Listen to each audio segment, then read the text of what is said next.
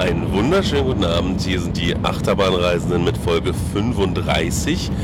Es ist ein wenig ungewohnt, wir sitzen im Shinkansen und die Geräusche hoffentlich übertönen sie nicht alles. Wir reichen das Mikro immer rum, wenn jemand was sagen will und hoffen, dass das klappt.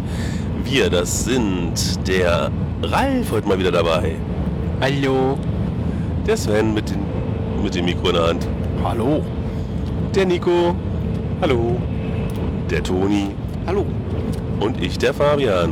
Wir berichten euch heute von gestern, weil wir gestern Abend nicht mehr gepodcastet haben. Und das war der Tag, in dem wir im Fuji-Q Highland waren. Ein durchaus berüchtigter Park. Man hört immer schlimme Dinge über Abfertigung, Warteschlangen und ähnliches. Aber wir können sicherlich übereinstimmend sagen, das stimmt alles überhaupt nicht. Naja, naja. Es wird nicht so heiß gekocht, wie es gegessen wird, nicht wahr? Ich verstehe die Anspielung. Wir haben einen sehr leeren Tag erwischt, möchte ich sagen. Das hat sicherlich geholfen. Ja, schöne Grüße an Fabian. Wir sind direkt, also erstmal, man kommt da an. Wir sind da mit dem Bus hingefahren von Tokio aus direkt. Sehr früh da gewesen auch, also fast eine Stunde, eine Dreiviertelstunde oder so früher, als der Park öffnet. Dann steht man erstmal draußen an, wird dann durch einen Eingangs-Ausgangsshop durchgeleitet in einen Village, was irgendwie französisch sein soll, glaube ich. Ja, da steht ein Eiffelturm rum, ne? Ja. Und kommt dann zu den eigentlichen Kassen, wo sich dann auch schon gewisse Menschen sammelten, aber natürlich keine Disney-Verhältnisse, sondern alles noch recht übersichtlich. Und von dort gingen wir in den Park und da die Hotelgäste schon drin waren, eine halbe Stunde, gab es halt auch schon ein bisschen Betrieb im Park. Wir sind dann direkt zu Dododonpa gelaufen, um uns da anzustellen. Da war die Station aber noch nicht geöffnet, also man stand erstmal nur so draußen rum. Und irgendwann wurden wir dann reingelassen. Also im Park waren wir dann tatsächlich auch schon ein bisschen früher, nämlich so 10 Minuten zu früh oder so, aber um halb ging es dann in die Station, bis in den Wartebereich.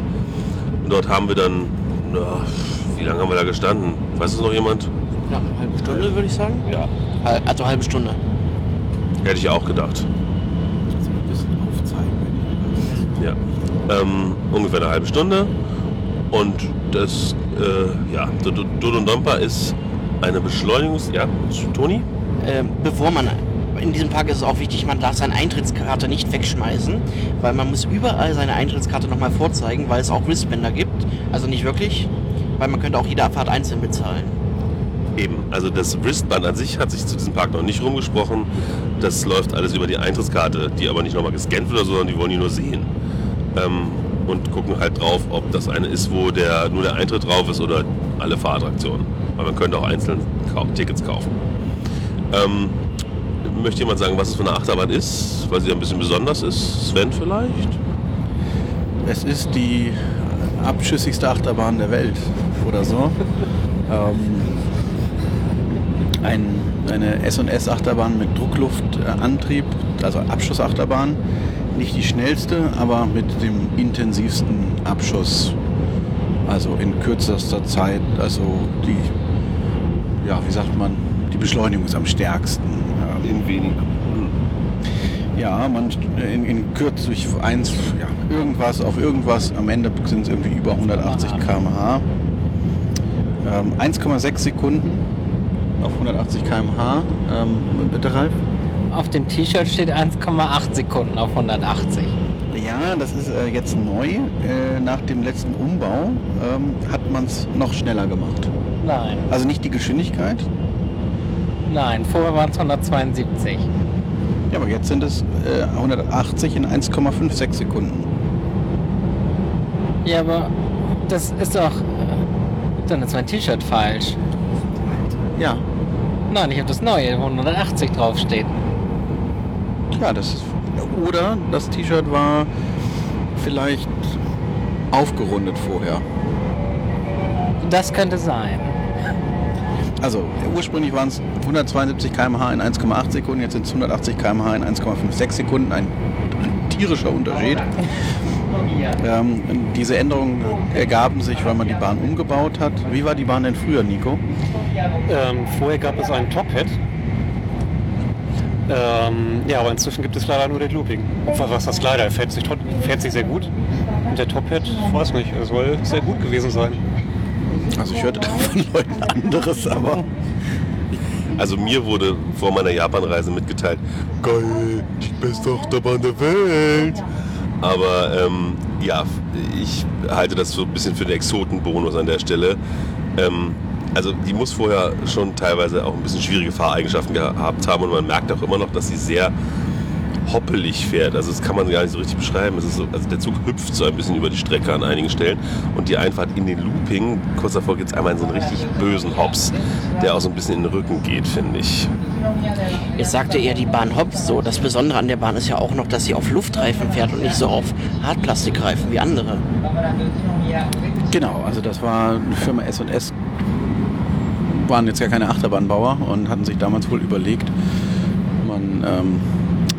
man nimmt Luftreifen, dann ist das ja sicherlich bequemer. Das Problem, was wir jetzt natürlich haben, also wenn ich nur geradeaus fahre, mag das sein, aber im Moment, da hoppelt sie auch irgendwann schon. Das Problem jetzt bei der Einfahrt in den Looping, was sicherlich damals bei dem Top-Hat genauso war, wenn dann eben druckartig es nach oben geht, dann drücken sich erstmal die Räder zusammen.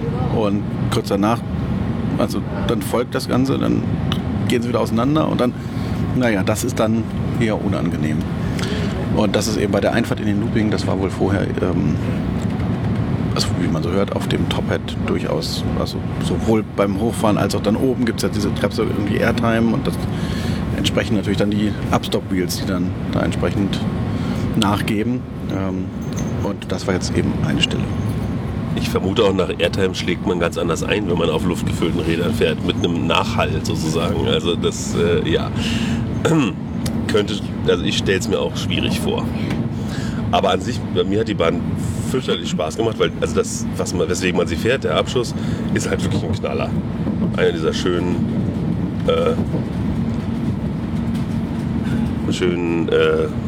intensiven Abschüsse, wie man sie nicht ganz so oft findet, finde ich. Ja, es ist, der Abschuss ist der Abschuss, ne? Den es so gibt. Möchtest du was sagen? Wir haben einen Beobachter, einen Zuhörer, der sich irgendwie kaum an sich halten kann. Genau, aber kurz noch, also das Erlebnis eben, man steht dann an, es waren jetzt nicht so viele Leute vor uns, wir standen aber trotzdem natürlich eine ganze Weile. Dann kommt man zur Station, dann wird das Ticket kontrolliert, dann dann gibt es Schließfächer, Genau, dann wird einem gezeigt, man muss die Taschen entleeren, man muss die Brille ablegen und alles in diese Schließfächer dort reinlegen. Die Schließfächer sind kostenlos. Man kriegt einen Schlüssel, den man mit einem Band um das Handgelenk legt. Hier wird es gerade sehr laut, deswegen versuche ich mich gerade zu konzentrieren. Gut, dass ich Kopfhörer drin habe.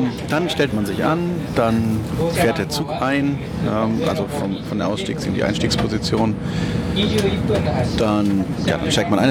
Inzwischen sind es die neuen S&S-Westen, das heißt diese Schulterbügel mit Weste, die relativ bequem sind. Also ich fand die sehr gut. Ich weiß nicht, ob es vorher Schoßbügel waren oder alte Schulterbügel. Wenn es vorher Schoßbügel waren, war es sicherlich alles nicht so toll. Schulterbügel waren, war es sicherlich nicht so toll. Wie gesagt, das weiß ich aber nicht. Dann, wenn alles fertig ist, ist noch Gurte natürlich anzulegen.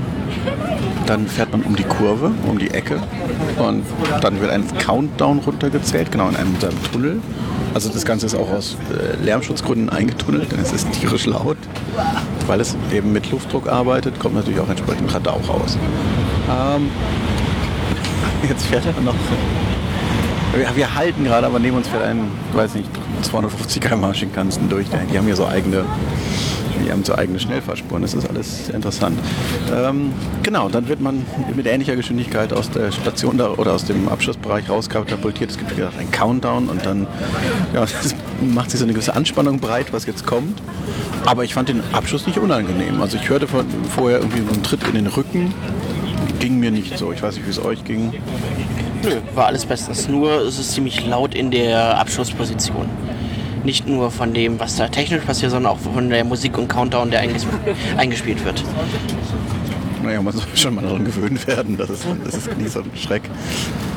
Also ich habe tatsächlich während des Countdowns dann wirklich tief Luft geholt, weil ich Angst hatte, was passieren mag, und ich wollte mir Lungenvolumen fürs Schreien vorhalten.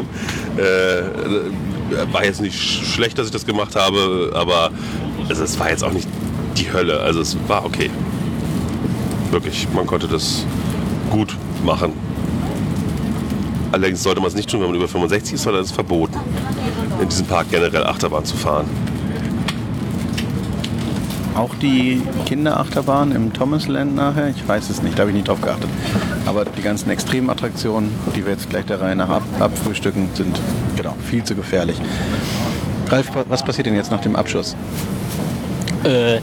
Wir schießen aus dem Tunnel hinaus in einen bunt beleuchteten Tunnel. Ne? Ja, nach unten. Ganz witzig. Es gibt Airtime an der Stelle, oder? Das habe ich jetzt nicht mitbekommen, aber bestimmt. Und dann fahren wir in eine ganz große, über 180-Grad-Kurve in den neuen Looping. Das Ballett hier gerade, es wird irgendwie vorgespielt, wie der Fahrtablauf ist von allen anderen. Jetzt wird sich halt nicht mehr selber daran erinnern. Wie geht's weiter? Achso, nach dem Looping? Ja, was? Wie ist der Looping? Groß. Und nachts mit Feuereffekt. Und da gibt es eine Eilmeldung. Also während der Einfahrt wirken schon ganz schön starke G-Kräfte auf jeden Fall im Looping. Und dieser Dot, wenn man durchschlägt auf die Felge. Und ich finde, oben hängt man ziemlich. Also man fährt oben recht langsam. Zur Sicherheit haben sie an der höchsten Stelle auch noch ein Reibrad installiert, sodass sie, wenn man mal hängen bleibt, wahrscheinlich, dass man da weggeschoben werden kann.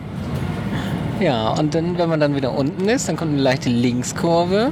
Dann fährt man wieder ein Stück aufwärts und fährt in die Schlussbremse mit einem kleinen Hopser. Aber man fährt ganz schön langsam schon mittlerweile, trotz kurzer Strecke. Ja, also relativ im Vergleich zum Abschuss, aber ja. Also langsam würde ich es jetzt nicht nennen. Was passiert dann? Dann werden wir hoppelnd gebremst. Und auch sehr laut. Ja.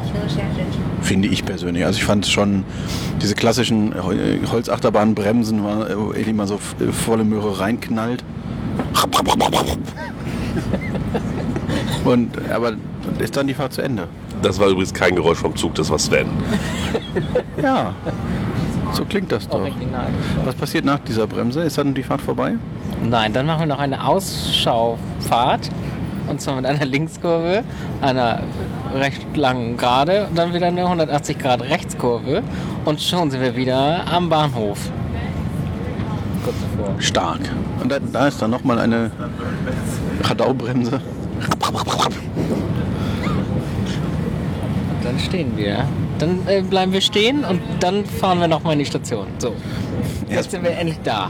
Erst bleiben wir stehen, länger, weil vorne natürlich die Abfertigung nicht. Nee, es gab eine Ausstiegsposition. Und wir hatten es auch, haben wir es nicht sogar erlebt, dass wir mehr oder weniger bis zur Ausstiegsposition wirklich durchfahren konnten? Ja, ne? Aber bei Zweizugbetrieb geht das. Ja.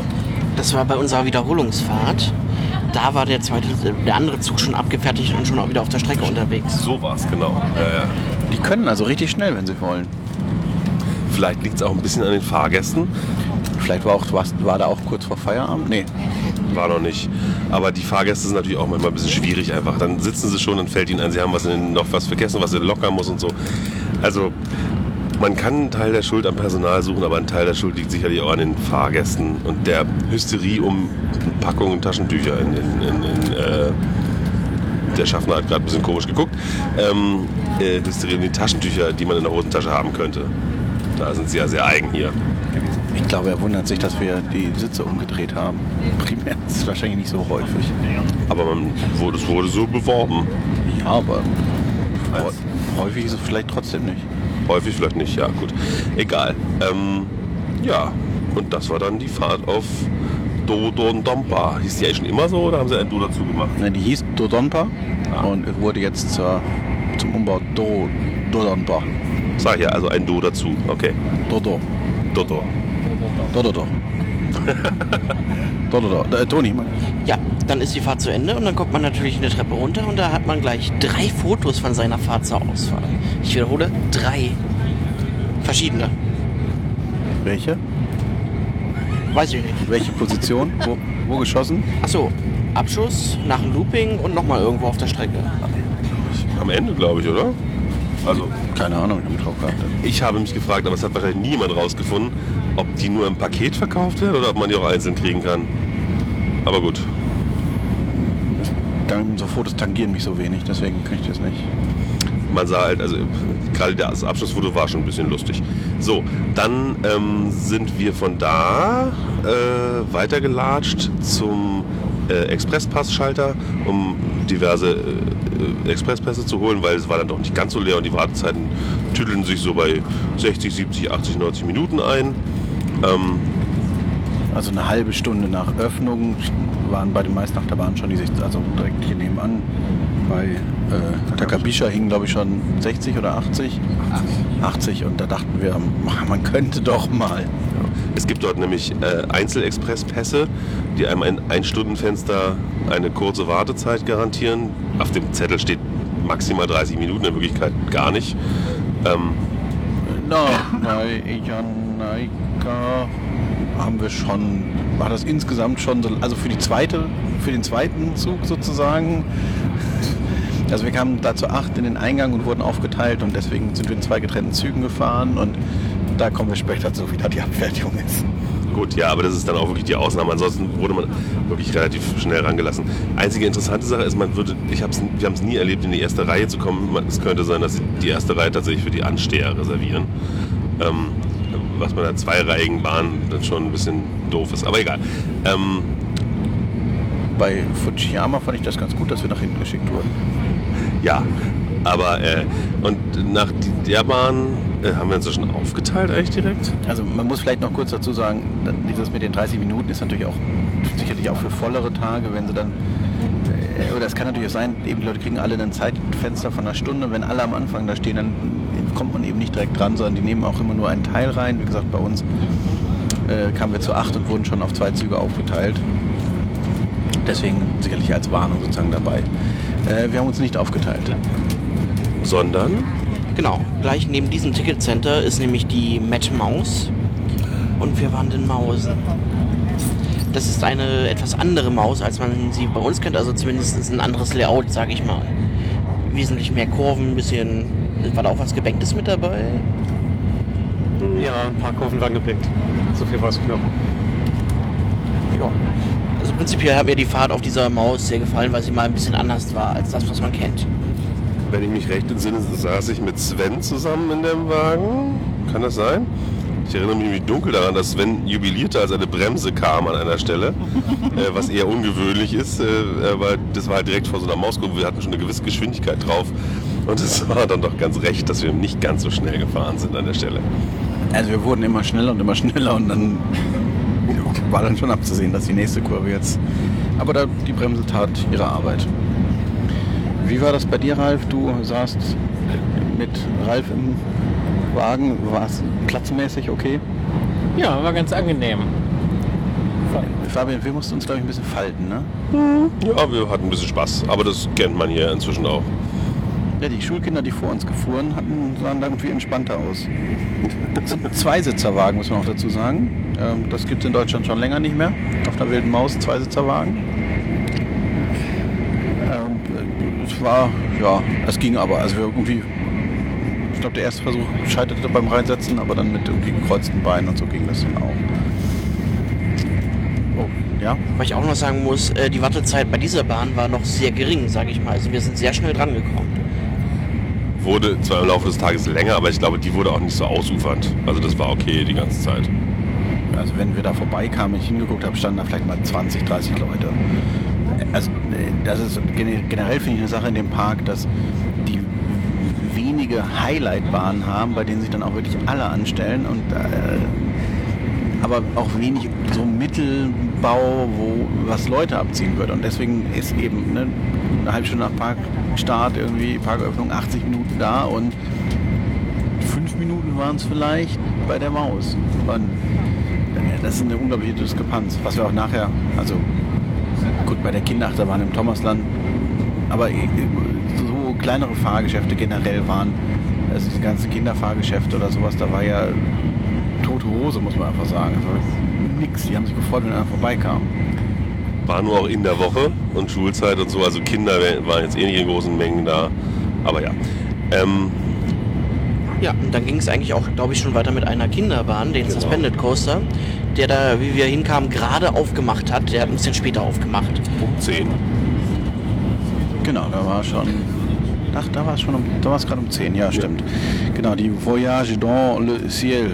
Hat auch einen englischen Titel. Ich weiß gar nicht, warum überall der französische steht, aber auf dem Parkplatz stand was Englisches. An der Bahn steht das so. Also ja. So wie hier, also französisch. Ich meine, ich hoffe, das ist... Ist thematisiert nach 2 Hunden. Die Hunde, die auch, wie hießen die denn, die das Dorf da auch betrieben, dem das, dieses französische Dorf zwischen Eingangsbereich und Kasse, also dieses, sag mal, dieses Ressortbereich. Wie hießen denn die Hunde, weißt du das noch? Upsi und Tupsi, nee. Nee, Gerard und Lisa. Gerard und Lisa wurde mir geflüstert. Ja, diese beiden süßen Comic-Hunde, die ich noch nie gesehen habe vorher, scheinen aber hier interessant, bekannt zu sein. Und die haben seit diesem Jahr eine eigene Achterbahn. Was? Na, vorher war das Great Fluffy Sky Adventure. Und es waren 2 Mäuse, glaube ich. Ja, das sind, ich würde sagen, das sind Mäuse. Ich habe hier mal so ein Foto, das jetzt keiner sieht. Was? Das sind ja von Mäuse. 1A-Mäuse. Ja, das Great Fluffy Sky Adventure. Ja, wie würdest du diese Bahn beschreiben? Zum Abhängen. Ja, also die Gondeln waren sehr eng. Stimmt, ein Mitfahrer hatte ganz schöne Probleme, überhaupt damit, dass er einsteigen kann. Also es gab eine Höhenbegrenzung auf 1,90, ja. Aber wenn man sich ein bisschen kleiner macht, in die Knie geht und nicht so offensichtlich so reinstolziert, dann kann man auf jeden Fall auch mitfahren. Aber man muss halt tatsächlich aufpassen, dass man mit dem Kopf nicht so ausstreckt, weil man sonst an die Decke des Wagens stoßen würde. Genau, das war jemand anders, muss man so sagen. Ja, das war ich. Aber was ich eigentlich sagen wollte, ist, theoretisch soll man da zu zweit hintereinander sitzen, so wie in einer Mack-Bob-Bahn oder so. Also so, ne, Schoß an... Also auf dem Schoß sitzen sozusagen, zwischen den Beinen des hinteren, wie auch immer. Aber wir haben es zum größten Teil vorgezogen, alleine zu fahren. 2 haben es aber hinbekommen. Ja, unser Ehepaar, unser zukünftiges. Egal, ja. Und die Bahn ist eine schöne Kinderachterbahn, relativ ruhige Fahrt, mit einer schönen Aussicht, ein bisschen hin und her Kurve. Man schwingt auch ein bisschen auf jeden Fall. Also haben wir schon Hängeachterbahn gesagt und eben Einzelwagen, wo nominell 2 reinpassen. Man sitzt auf einer Wolke und fliegt über einen Teil des Parks. Ich sag mal, die Wartezeit, die wir hatten, war es sicherlich wert. Nämlich, doch, vor uns waren 2.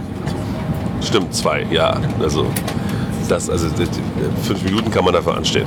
Das ist kein Problem. Ja, aber also im Vergleich zu so einem Vekoma, Family Inverter, die alten, dagegen ist das Gold wert. War ursprünglich, sagt uns natürlich das tolle Internet, ein Flying Coaster, also wo man wohl eben drunter hing. Das haben sie aber im gleichen Jahr, also ist ein bisschen unklar, aber es wurde 2001 eröffnet und im Mai 2001 geschlossen. Für 2 Jahre. Und dann war es... das Great Fluffy Sky Adventure. Und naja, das... Bei so Liegesachen braucht man ja immer... Ich sag mal, der Verlauf der Strecke, dass man das auch ordentlich und ruckelfrei hinkriegt, nochmal wichtiger. Und das hat vielleicht nicht so... Wahrscheinlich habe ich irgendwo Great Fluffy Sky Adventure gelesen und das für den englischen Titel der Bahn gehalten. Das wird sein. Das ist ja auch richtig gewesen. Bis vor kurzem. Ja. Bis... 2016. Ja, dann ging es feuchtfröhlich weiter, sage ich mal vorsichtig. Nebenan steht nämlich direkt das Rafting des Parks, bewacht von zwei großen Winkelkatzen, die nicht winken, also die sind sehr, sehr groß. Die Leute, die da rauskamen, haben uns schon einen Vorgeschmack darauf gegeben, was uns erwartet. Deswegen haben sich diverse Leute erstmal direkt Regencapes gekauft oder aus Taschen hervorgezaubert. Der Hersteller weiß ich jetzt gar nicht. Ja, Hafema. Tatsächlich? Ach ja, natürlich, Whirlpool, ja. Ein Hafema-Rafting, wo wir so ein bisschen den Eindruck hatten, man hätte die Einstiege noch etwas erhöht, damit das Wasser da nicht so gut reinschwappen kann, also mit irgendwie, also zugebaut. Man sieht schon direkt, wenn man aus der Station rausrollt, geht es nämlich, das Förderband, was die Boote die Station fördert, geht nicht weiter ins Wasser. Und dann gibt es einfach so Metallrollen, wo das Boot runterrollt und das ist sehr, sehr steil und das Boot taucht direkt gut tief ein. Wir haben uns dann auch klugerweise dazu entschieden, zu viert in die Boote zu gehen. In Viersitzerboote? Vier fette Langnasen sitzen also in einem Rafting für schmale Japaner in voller Beladung. Und das Rafting ist tendenziell über weite Strecken auch so eine Wasserrutschenkonstruktion, so wie die Dinger im Hansapark zum Beispiel. Also am Anfang ist halt aufgeständert und nicht so raftingmäßig im Gelände integriert, sag ich mal. Sven? Also vielleicht wäre ein normales Rafting, wie man das so in Europa oder den üblichen Heidepark, Europapark, ist ja relativ wenig Höhenunterschied und eben so eine Betonrinne, die durch so ein Gelände führt. Das war hier im zweiten Teil ganz bisschen so, aber im Prinzip nicht nennenswert, sondern mehr wie so ein Spinning Rapid, wie es in Plön steht oder im schönen Ersepark. Also die sind aber üblicherweise mit relativ wenig Wasser und drehen sich relativ viel und haben aber viel Höhenunterschied. Und hier war so eine Mischung. Also ein langes Förderband, eine sehr hohe Starthöhe, so eine aufgeständerte Rinne, aber viel Wasser. Mit so Schussfahrten zwischendrin und die auch so in Grands Platsch endeten, wenn ich das mal so sagen darf. Also wir kamen oben über die Kuppe vom Lift und dann ging es gleich bergab. Ja, und da war ich schon soaked. Ich hatte mich dazu entschieden, kein Cape zu tragen. Das war keine gute Idee. Doch, du musstest dich nicht darum kümmern. Du hast dich geschwitzt darunter. Also wir hatten ja in jedem Boot den einen, der das sich gewagt hat, ohne Cape da reinzusetzen. Ich fand es jetzt nicht so schlimm. Ich war halt auch sofort klatschnass, aber damit habe ich im Grunde auch gerechnet. Und es war jetzt nicht so kalt, dass ich irgendwie gelitten hätte den Tag über. Aber es war halt wirklich völlig irre, was da an Wasser und gar nicht mal forciert. Also es ist einfach passiert, zumindest weite Teile des Wassers, die ins Boot platschten, kamen halt einfach aus der Strecke heraus. Es wurde jetzt nicht durch Wasserfälle gefahren oder so, wie man es sonst so kennt. Genau, also in den USA ist das ja gern so eben, man fährt wirklich einmal durch den Wasserstrahl durch. Das gab es hier gar nicht, das ging auch so. Also es gab so zwei Wasserspritzer oder sowas, aber jetzt nichts Wildes, nichts Entscheidendes. Es war eben einfach, man rutscht so eine Rutsche runter und unten ist ein kleines Staubecken, so ein Zwischenbecken und dann erscheint hinter den Mitfahrenden so eine Wasserwelle und dann macht's, Eine Sache noch, du sagtest, wir haben den Leuten, die da ausstiegen, angesehen, oder die haben uns vorbereitet, die haben uns nicht vorbereitet. Also weil die ich gesehen habe, die waren zwar nass, aber nicht so wie wir. Und es war auch, wir stiegen ein und so, ja, aber die Schuhe werden ja nass, die kann man ja hochstellen. Man kennt das ja in so Raftingbooten, irgendwo kriegt man immer den Fuß abgestellt.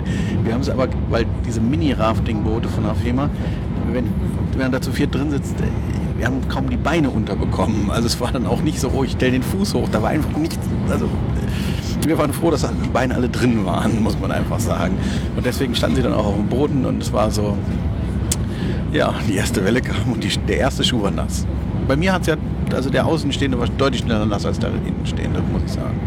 Ich weiß nicht, wie das bei dir wird mein rechter Fuß dann einfach nasser geworden sein, statt dein linker, rechter. Hier saß genau, Video, ja, eben der Außenstehende jeweils. Genau, ne? Ja. Was passierte noch außer der ersten? Also es gab mehrere Abfahrten, es gab einen Strudel. Auch der Strudel, auch am Ende der Abfahrt des Strudels, auch da so nass. Also das gibt es ja häufiger mal. Hafema baut das ja nicht in alle seine Raftings ein, aber so eine Welle habe ich da auch noch nie gesehen. Es gab noch eine Lautstärkeanzeige. Wir haben ein bisschen geschrien, aber was die nun tatsächlich verursacht hat, wissen wir nicht. Der Fabian hat eine Vermutung. auf der Geraden hinter dieser Lautstärkeanzeige gibt es 3 Wasserdüsen, die nicht an sind. Wenn man die Lautstärkeanzeige voll zum Ausschlag bringt, ging sie an. Haben wir nämlich geschafft. Wer war im zweiten Boot? Du warst im zweiten Boot. Wie war es da? Habt ihr geschrien bei dem Mikrofon? Wir haben, glaube ich, geschrien, aber ich habe nichts beobachtet, was dann passiert ist. Wer war denn da noch im Boot? Aber ich habe da auch nichts irgendwie mitbekommen. Ist aber auch egal. War ja eh schon alles nass. Ja, aber also das ist so ein goldenes Mikrofon mit so einer Anzeige und wenn dann eben die füllte sich und... Also in meinem Regenponcho hatte sich, ich weiß nicht, eine Pfütze mit 1-2 Litern Wasser gebildet, die dann da rumstanden. Also eben im Schoß, ja, genau, des Poncho sozusagen. Ja, deswegen durftest du auch erst als Letzter aufstehen. Ja, es gibt auch noch eine Abfahrt, die eine S-Form hat. Die war auch ganz interessant, weil man fährt so los, aber dann kommt natürlich dieser etwas langsame Teil und man denkt so, ach, das zieht ja gar nicht so richtig. Aber auch da am Ende war ein Platsch. Aber am eindrucksvollsten fand ich die Welle an der Abfahrt bei dem Strudel, weil das ist einfach, das ist so ein bekanntes Element. Auch da kam, glaube ich, am meisten Wasser rein. Also wir stiegen aus, tropften ab, ich glaube, über den Rest des Tages. Also am Ende bei der Eejanaika-Fahrt waren meine Schuhe noch, also meine Socken noch, also meine Schuhe auch. Ich habe die kaum wieder anbekommen. Warum? Das erfahrt ihr später. Also warum ich die Schuhe überhaupt aus hatte. Genau, dann sind wir weitergegangen.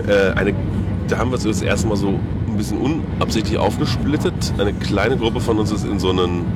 Also erstmal haben wir... Gibt es 2 Gruselattraktionen. Und für die erste haben wir uns Tickets kaufen müssen. Die wurde mit 50 Minuten beworben. Da gab es dann Zeittickets, die haben wir uns für später am Tag gekauft.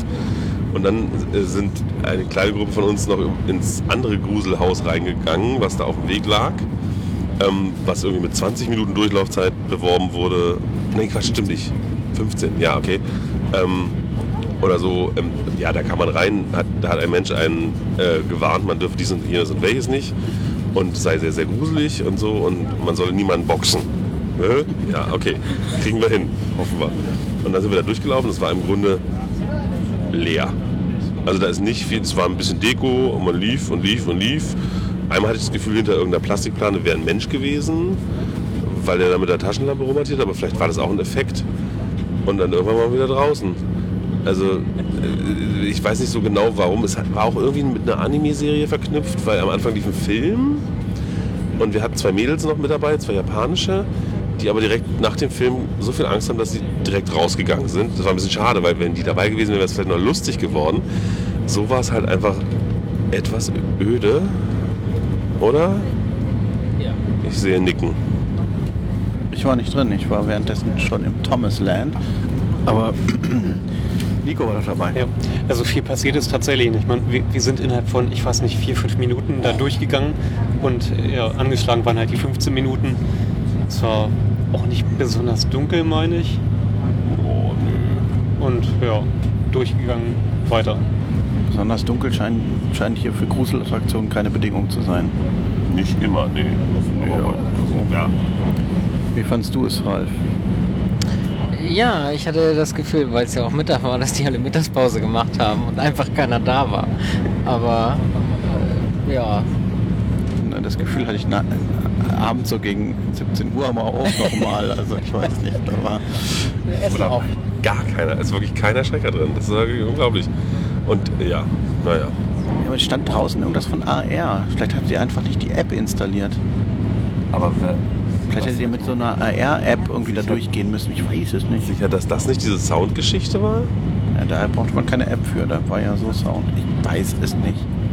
Ja, egal. Es gab da halt so mehrere seltsame Sachen, wie zum Beispiel eben noch eine Surround-Sound-Attraktion und irgendein Ding, wo man eine Weste anziehen musste. Und ja, das dauert nicht. Ja, und dann ging es halt ins Thomasland. Man will dir sagen, dass wir keine Zeit mehr haben, aber ja, nun, je länger wir darüber diskutieren, desto länger dauert es. Thomasland, da warst du ja länger als ich, sag mal was. Das Thomasland ist sehr schön und vor allem, was mich überrascht hat, ist, könnt ihr bitte... Diese Nebengespräche, also im Thomasland gibt es seit 1999, was mich echt überrascht hat. weil die Thomaslander also zum Beispiel Drayton Manor, das ist deutlich neuer, aber es war sehr schön gestaltet. Es gibt da eine Achterbahn, die echt nicht so geil ist. Es gibt einen Dark Ride, wo man mit einem Eisenbahnwagen durch die Gegend fährt. Man kann mit Thomas so eine Fahrt durchs Dorf machen. Es gibt ein 3D-Kino, es gibt einen Rock'n'Tag, es gibt so einen liegenden Teppich-Busverschnitt, es gibt eine Kinderwildwasserbahn und insgesamt sehr schön gestaltet und als wir da waren, noch eher überschaubar gefüllt. Also waren schon ein paar Menschen da, aber nicht sehr viel. Genau, die Dark Ride ist, wir feiern eine Party mit Thomas und seinen Freunden. Aber es ist eine Eisenbahn und sie hat eine Drehscheibe und eine Weiche. Also echt. Nicht so getan, als ob. Nicht ein Wagen, der aussieht wie ein Lok, der in der Mitte von der Mittel, sondern richtig auf Schienen. Wahnsinn. Und man fährt rückwärts zwischendurch. Ja, toll. Und eine richtige Drehscheibe. Und am Ende der Drehscheibe kommt ein Sackgleis sozusagen, wo man dann wieder über eine Weiche zurückfährt, also sozusagen mal Kopf macht. Super. Ja, dann war, glaube ich, langsam die Zeit für unsere Expressen. Was zum Lokfahren gesagt? Lokfahren ging auch, natürlich im Thomasland, also Zugfahren. Ja, wir sind mit dem Zug also es gibt einen Teil vom Thomasland, da kann man mit dem Zug rumfahren. Und Thomas war heute im Dienst. Und der Lokführer erzählt einem dann was man da alles sieht. Und dann ist da die Feuerwehr und da ist dann, naja, wie man sich das so vorstellt. Die wechseln. Abends, als ich da nochmal durchgehetzt bin, fuhr wer anders. Also da war Thomas nicht mehr im Dienst. Naja, das ist so eine relativ langsam, aber eben man fährt mit dem Zug und man sieht so die verschiedenen Szenen, die wahrscheinlich bekannt sind aus den... Ich kenne das nicht. Also die Geschichten kenne ich nicht. Ich würde sagen, wir machen jetzt Achterbahnen weiter, ohne jetzt die Reihenfolge einzuhalten, weil es wird ja sonst ein bisschen schwierig. Fujiyama, wie der Berg, ist so die große Bahn jahrelang gewesen. Sie haben ein fürchterliches Lied, mit dem sie die Warteschlange beschallen. Fujiyama, King of Coaster, sehr hoch gekreischt von so einer Frau und auch eben nicht sehr lang und sehr redundant, weil immer wieder das Gleiche gesungen wird. Kein Mensch weiß so genau, warum die Station schon in der dritten Etage ist, aber die liegt halt auch schon direkt sehr hoch. Es ist, wie hoch ist sie nun? 79 Meter mit einer 70 Meter hohen Abfahrt. Ja, ist von Togo hat so auffällig auf den ersten Blick sind die merkwürdig geformten Züge in Gold oder Silber. Der Lift das dauert eine Weile, bis man da oben ist, sag ich mal. Irgendwann steht so ein Schild an der Seite 60 Meter, man denkt sich so, was? Ach, guck an, hier 60 Meter schon. Dann kommt ein Schild 70 Meter und dann ist man da mal oben. Das dauert eine Weile. Also zu den Zügen ist keine Schulterbügel. Ja, nur Schoßbügel, sehr angenehm. Ja. Und ja, will mal Fahrtbeschreibung. Die Bahn ist ganz schön lang, über 2 Kilometer und war mal die höchste Achterbahn der Welt oder so. Für ein Jahr, soweit ich weiß, zwischen Big One und irgendwas anderem, Millennium Force. Ja, ist von 96, also war dann ein bisschen länger. Die Bahn ist von 96, oder? Also länger, die höchste. Nicht nur ein Jahr, wenn Millennium Force. So. Weiß ich nicht, vielleicht auch nicht. Ja, egal. Ich fand die Fahrt sehr gut. Der Anfang ist also der erste Drop und dann die ersten Kurven, so hochgelegene Kurven, das funktioniert ja gut, das tut auch nicht so weh. Zum Ende wird die Bahn ein bisschen wild. Wer schon mal The Voyage gefahren ist, der Teil im Wald hinten. Ja, man so dieses so hin und her pendeln, als wäre da ein Tal. Also hier gibt es kein Tal, aber so ähnlich fährt sie da auch. Da sind so ein paar Stellen drin, die so ein bisschen ruppig sind. Aber wir hatten so ein Lachflash dabei, weil es einfach so ein bisschen bescheuert war, aber echt gut. Man merkte, dass sie am Ende dann doch irgendwie Meter machen mussten. Was interessant ist, bei über 2 Kilometern und trotzdem fährt man am Ende in eine die Schlussbremse, die deutlich höher liegt als die Station, mit einem tierischen Schmackes rein. Also da wäre noch Energie für mehr gewesen. Wahrscheinlich war irgendwann der Stahl aus. Wie fährt die Bahn sich, wenn man länger angestanden hat dafür?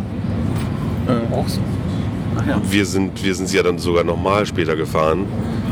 Nee, wollten sie nochmal fahren, so, wir sind sie nicht nochmal gefahren, aber wir hatten den Drang eigentlich, weil wir haben sie alle sehr gemocht eigentlich. Also sie war, es ist halt, die Länge ist super und ich finde halt, sie verliert auch, sie ist, also sie macht an einer guten Stelle Schluss.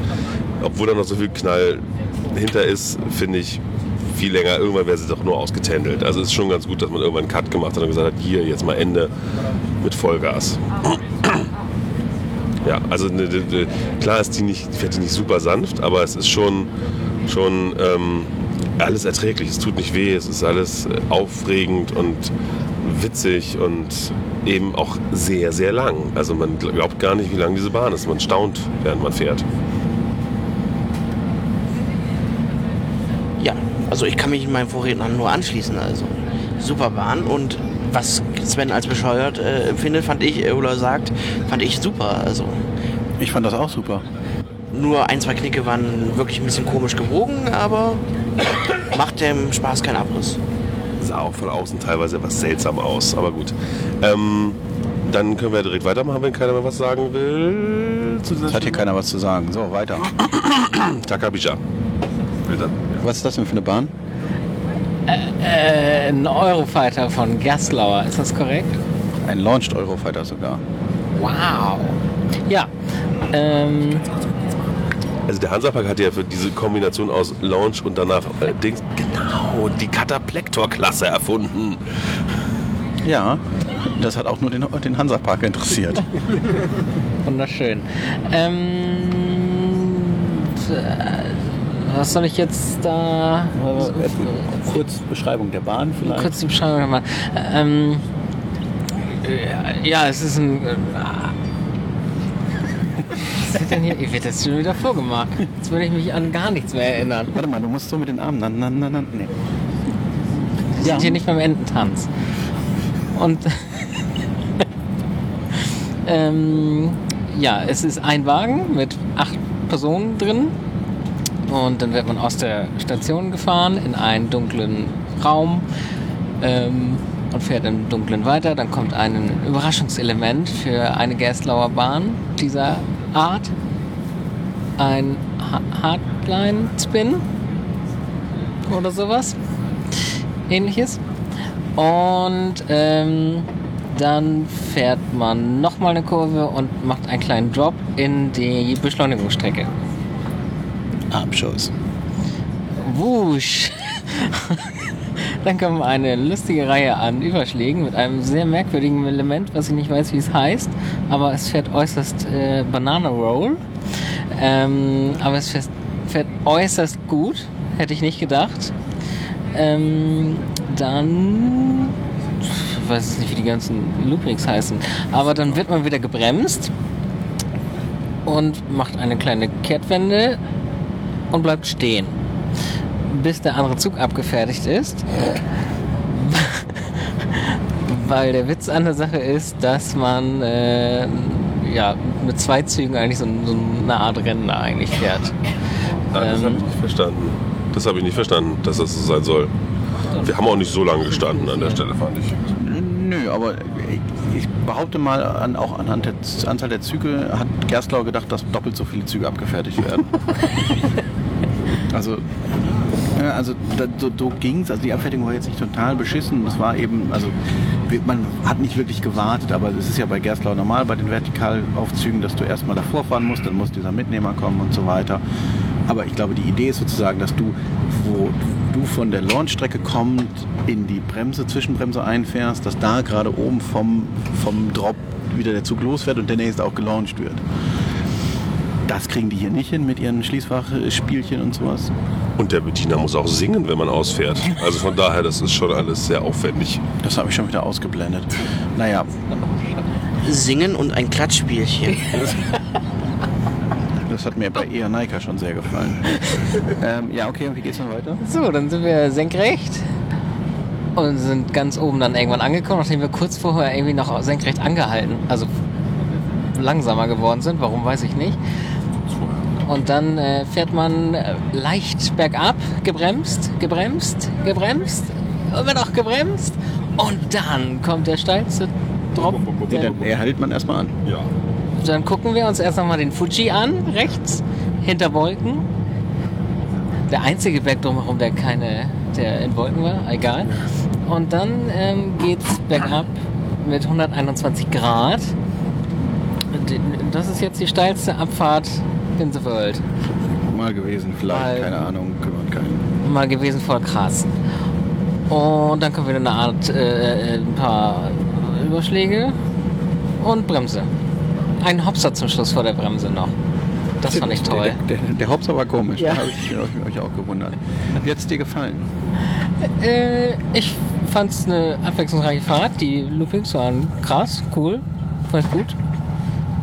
Insgesamt war ich positiv überrascht. Muss ich jetzt aber nicht nochmal fahren, zwingend. Also jetzt gerade in dem Park so als, ja. Wenn du die Auswahl hast, oder? Ja, also wenn sie bei uns in der Nähe steht, würde ich sie wahrscheinlich öfters fahren, aber hier hatte ich jetzt nicht zwingend das Bedürfnis. Also ich war auch sehr positiv überrascht. Also auch die Fahreigenschaften waren einfach gut. Wenn man sich schon das Vibriere von wie heißt das Ding, Novgorod ins Gedächtnis ruft, dann ist das doch schon sehr viel entspannter gewesen, fand ich. Also die vibriert sich nicht so durch die Strecke, finde ich. Und also ich wäre sie auch nochmal gefahren, wenn sie jetzt nicht diese absurden Wartezeiten gehabt hätte. Die war ja immer bei 90 Minuten oder so. Also für 10 hätte ich mich da auch nochmal angestellt. Also, ne? Wie fandst du es denn, Nico? Eigentlich genau das Gleiche, was Fabian gerade gesagt hat. Die Fahreigenschaften waren deutlich besser als erwartet. Ich wäre sie auch für ein bisschen mehr Wartezeit nochmal gefahren, aber hat sich leider im Laufe des Tages nicht mehr ergeben. Also ich fand sie so ein bisschen egal. Also das ist halt so typisch, also es ist halt so eine Gerstlauer Überschlagsachterbahn, natürlich mit ein bisschen mehr Elementen. Die ist auch gut, aber gerade in dem Park geht es halt auch so ein bisschen unter, weißt du, du hast nebenan die krasse Abschussachterbahn, dann machst du jetzt hier noch einen Abschuss und der ist dann halt so. Ja, der geht natürlich dadurch ein bisschen unter, weil da kann man schlecht konkurrieren. Und und die Präsentation gefällt mir auch nicht. Also ich meine, das ist ja wirklich eine Bahn, die man nicht angucken muss. Dieses Spiel gerade, dass man zwei Segmente hat, die dann auch, die sich auch nochmal begegnen, die Wagen, die dann gleichzeitig fahren und sowas. Und dann stellt man das Ding an den Parkrand auf so eine umzäunte Wiese, wo man an der Seite noch vorbeigehen kann, wenn man will. Aber das hätte man auch anders aufbereiten müssen, finde ich. Also das finde ich halt ein bisschen schade. Aber ja.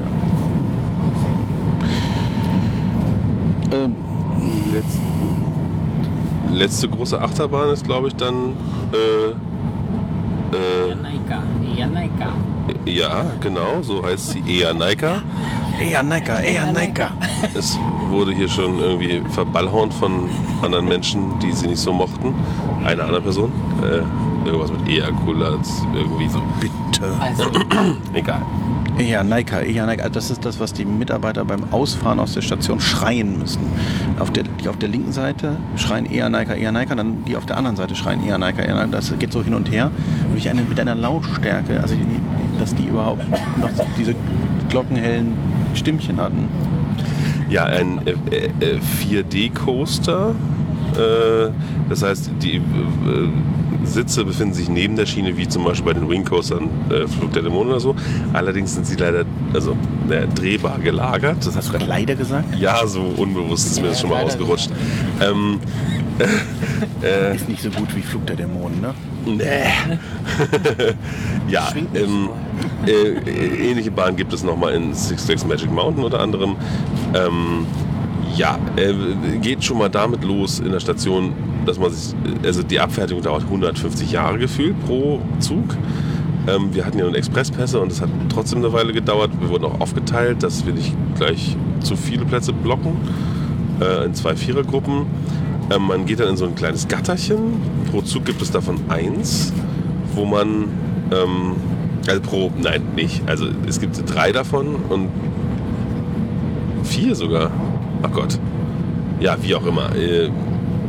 Pro Zug gibt es 2, genau, sowas, ne? Ja, egal. Und da muss man seine Taschen anleeren, bla bla bla. Und dann muss man seine Schuhe ausziehen. Wegen der Sicherheit. Deswegen gibt es auch so viele Wartebereiche, weil es wird ja immer ein Wartebereich durch Schuhe blockiert. Genau, also auf dem Boden der Zug hat 5 Reihen. Und dort sind dann eben auch Reihe 1, 2, 3, 4, 5 und dann jeweils 2 Schuhabdrücke sozusagen, wo ich meinen Schuh draufstellen muss. Und es wird eine komplette Zugbesatzung in einen so einen Gatter geschoben. Dort sollen sie sich eben ausziehen, also ihre Schuhe ausziehen, ihr Schließfach, das Schließen, ne, Sachen einschließen. Und nach der Fahrt kommen sie an diese Gitterbox sozusagen wieder ran, wo sie dann sich wieder ankleiden können, also Schuhe an und so weiter. Und nebenan haben sich die Nächsten schon bereit gemacht. Und ganz vorne machen sich dann die Nächsten bereit und das geht dann der Reihe nach so durch. Von der Idee nicht schlecht, wenn man es so kompliziert machen will. Ja, jetzt wurde hier allerdings gemeckert, dass es hier ziemlich lange dauern würde. Also ich war der Meinung, die Mitarbeiter sind ziemlich routiniert vorgegangen. Das ist jetzt hier eine ähnliche Konstruktion wie bei so einem Vekoma Flyer. Man muss erst in so eine Art Weste rein und dann gibt es hier noch so andere Bügel, die noch geschlossen werden und Gurte und sonst wie. Aber die Mitarbeiter sind schon ziemlich routiniert vorgegangen und ich fand, das ging relativ fix bei den einzelnen Sachen. Man hätte es noch mit 1, 2 mehr Mitarbeitern bewerfen können. Ich möchte sagen, ja, die haben das Beste aus der Situation gemacht, aber die Vorgaben haben auch nicht sie gemacht. Und die Vorgaben, dass man eben das, also, und dreifache Gurtkontrolle wäre vielleicht auch nicht nötig gewesen. Das wollte ich mit dem Dreifachen, also das ist, kam mir dann irgendwann auch affig vor. Also einmal Gurtkontrolle beim Einstecken, dann nochmal Gurtkontrolle durch den 2 Mitarbeiter und dann nochmal ein Mitarbeiter, der sagt, du sollst an deinem Gurt zuppeln, damit auch wirklich alles zu ist. Also das ist vieles gut. Also Gurt und Bügel muss man selber auch nochmal dran rütteln, um sozusagen, dass man auch sicher weiß. Ich weiß nicht, wahrscheinlich haben die Leute sonst Angst oder so, ich weiß es nicht, dass sie sich selber sicher fühlen. Naja, aber dann ist man irgendwann eingestiegen, hat alles verriegelt. Was passiert dann? Oh, soll ich das wieder beschreiben, weil ich so gut kann? Ach so, nee, Nico kann, weil der ja, noch gar nicht. Ja, man fährt einfach aus der Station erstmal raus. Nein, nee, ist doch. Doch, der Boden senkt sich ab, dann fährt man aus der Station raus. Dann wird man ein bisschen auf den Rücken gekippt, bevor man auf den, ja, eine 180-Grad-Kurve oder irgendwas, keine Ahnung, ist auch egal, bevor man auf den Lift fährt. Und ja, zuckelt da so langsam hoch. Den Lift fand ich super. Schöne Aussicht, man lag da so gemütlich, war alles schön. Ich habe nicht viel gesehen, meine Brille war im Schließfach. Ne? Ja gut, irgendwann ist man dann oben angekommen und ich weiß ehrlich gesagt nicht mehr, wo man sich dreht und wie auch immer, auf jeden Fall. Ja, also oben angekommen gibt es dann noch so einen ganz kleinen Pre-Drop und ab dann geht es dann 90 Grad runter und dabei drehen sich dann die Gondeln immer weiter horizontal. Also man guckt mal nach unten zum Boden, dann guckt man 2 Sekunden später wieder nach oben, dann wird da wild gedreht. Genau, also das ist... Also nur von außen sieht man, oh, das geht 90 Grad nach unten, aber das ist während der... Also in dem Moment... Ja... War vielleicht so. Also. Man guckt doch senkrecht nach unten, wenn man runterfährt. Also man wird so hingedreht, dass man senkrecht nach unten guckt. Ja, wir waren jetzt auch letzte Reihe, das heißt, ich habe halt irgendwo... Ja, ich habe was vor mir, ja... Boden. Nee, Mensch. Sitzreihe sicherlich irgendwie gesehen. Genau, das war, glaube ich, beim Fahren auf den Lift irgendwie, dass wir die Füße vor uns sehen konnten, weil wir so auf dem Rücken lagen. Ja. Also den Fahrablauf zu beschreiben ist fast unmöglich, zumindest aus der Erinnerung, weil man einfach ja die eigentliche Fahrtabfolge gar nicht wahrnimmt, dadurch, dass man sich auch noch dauernd überschlägt oder hin und her schaukelt. Ich bin jetzt hier der Exot in dieser Runde, der sagen muss, ich habe die Bahn echt nicht gut gefunden, weil sie mir zusätzlich zu dem Überschlagen auch noch zu sehr gerappelt hat. Also die ist eben auch durch diese Ausleger und so weiter und so fort, weil natürlich auch kleinere, kennt man ja auch von anderen Wing-Coaster-Typen, kleinere Hubbel werden problematisch und ja, ich habe gelitten, ich hatte danach Kopfschmerzen, ich fand das alles nicht gut. Aber jetzt seid begeistert. Ja, bevor ich begeistert bin, möchte ich noch kurz sagen, die Bahn ist ein wenig extremer, wurde mir gesagt, und so habe ich es auch empfunden, als die in Magic Mountain, weil die Drehungen noch etwas mehr sind als in Magic Mountain. Ja, es wird genickt. Er hat das gesagt, nicht ich. Aber du bist das doch schon gefahren. Ja, mir kam die Bahn in Magic Mountain und ich ist ja sehr oft gefahren, weil ich dann wieder ERT hatten und mir kam die hier deutlich übler vor. Also jetzt mag ich abgelenkt gewesen sein von der Reizüberflutung, aber also irgendwelches Gerappel habe ich nicht wirklich wahrgenommen. Also unser Zug war vielleicht besser gewartet als eurer. Das kann ja sein. Wer weiß es. Beide Züge waren frisch gewartet, weil ein Mechaniker ist gerade rumgegangen und hat die Räder kontrolliert. Ja, das reicht nicht. Ja. Also ja, man wird irgendwie durchgedreht, also falls das noch nicht ganz klar ist, also die Sitze, auf denen man sitzt, sind sind so drehbar, also durch die Achse sozusagen, die durch den Zug durchgeht, kann man das so beschreiben, dass man eben nach unten, nach oben, wie auch immer, und das wird von der Schiene gesteuert. Das ist keine zufällige Drehung, sondern das hat irgendein Bekloppter sich mal so ausgerechnet. Der wollte das so, dass wir das so... Das finde ich, also die Elemente, die Schiene beschreibt, sich anzugucken oder aufzuschreiben, ist zwar interessant, aber sagt eigentlich nichts über das Fahrerlebnis aus. Und das Fahrerlebnis ist einfach, ja, völlig... Das muss ich auch anerkennen, das ist einfach irre. Die Bahn sieht auch toll aus und es ist alles beeindruckend. Diese Größe, diese Massivität ist beeindruckend.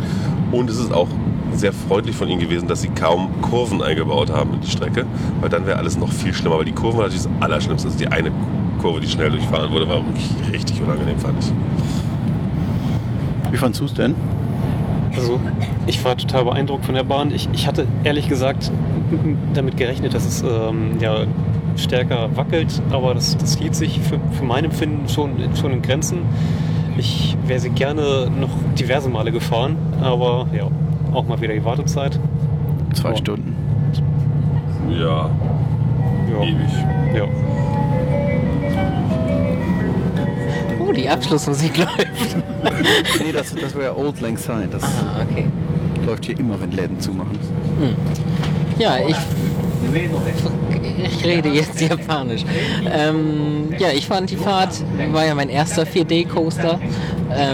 Ich war sehr aufgeregt davor. Ich hatte ein bisschen Respekt. Respekt mal. Und ich war doch schon begeistert. Nur beim letzten, allerletzten Umschwung auf die Schlussbremse, das ging mir doch ein bisschen zu doll, weil da hatte ich den Kopf nach vorne und ich wurde rumgerissen und hatte dann so ein leichtes Gefühl eines Schleudertraumas, aber so war es wahrscheinlich nicht, aber es war schon ein bisschen heftig, fand ich. Sehr ungewöhnlich fand ich, dass man in die Schlussbremse einfährt und dann wird man noch so ein bisschen auf den Rücken gelegt kurz und dann wieder gerade gestellt. Das war so, hä? Und ja, interessant. Also ja, ich fand es sehr gut. Ich wäre gerne nochmal gefahren. Vielleicht, ich denke auch, wenn man sie 2-3 Mal fährt, dann wird man sicherlich auch nochmal natürlich ein bisschen abgeklärter sein und merkt dann vielleicht auch, wenn sie unruhig fährt, was beim ersten Mal dann überschrieben wird durch sonstige Ergebnisse.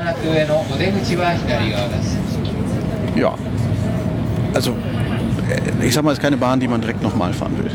Also ich jetzt zumindest. Ich hätte ein paar Minuten Pause, aber direkt sitzen bleiben wäre mir nichts gewesen, glaube ich.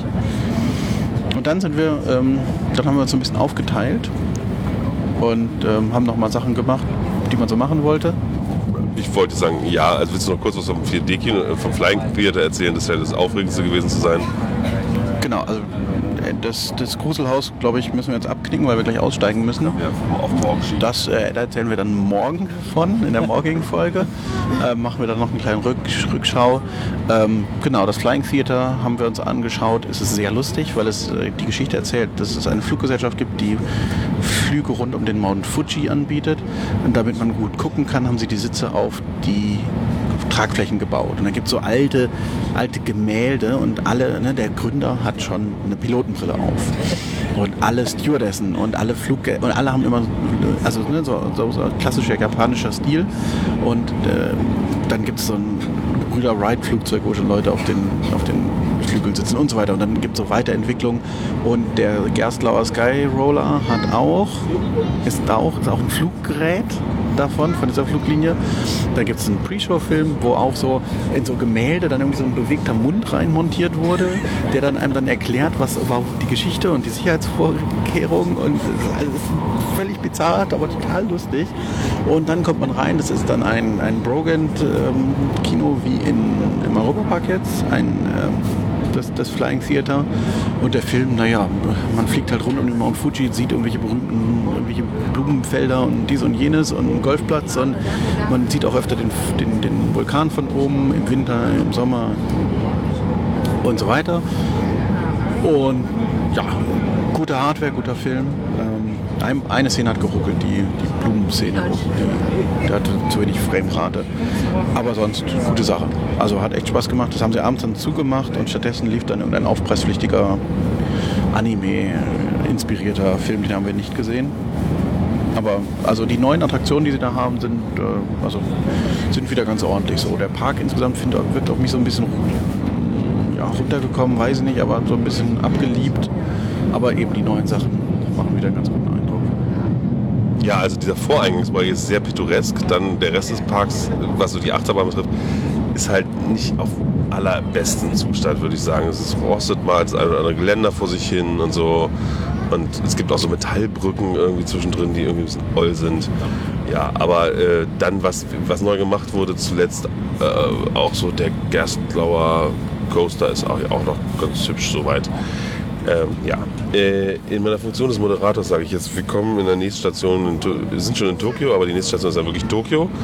Und ich beende das Ganze einfach mal und wir beenden Fuji-Q dann sozusagen in der nächsten Folge. Tschüss.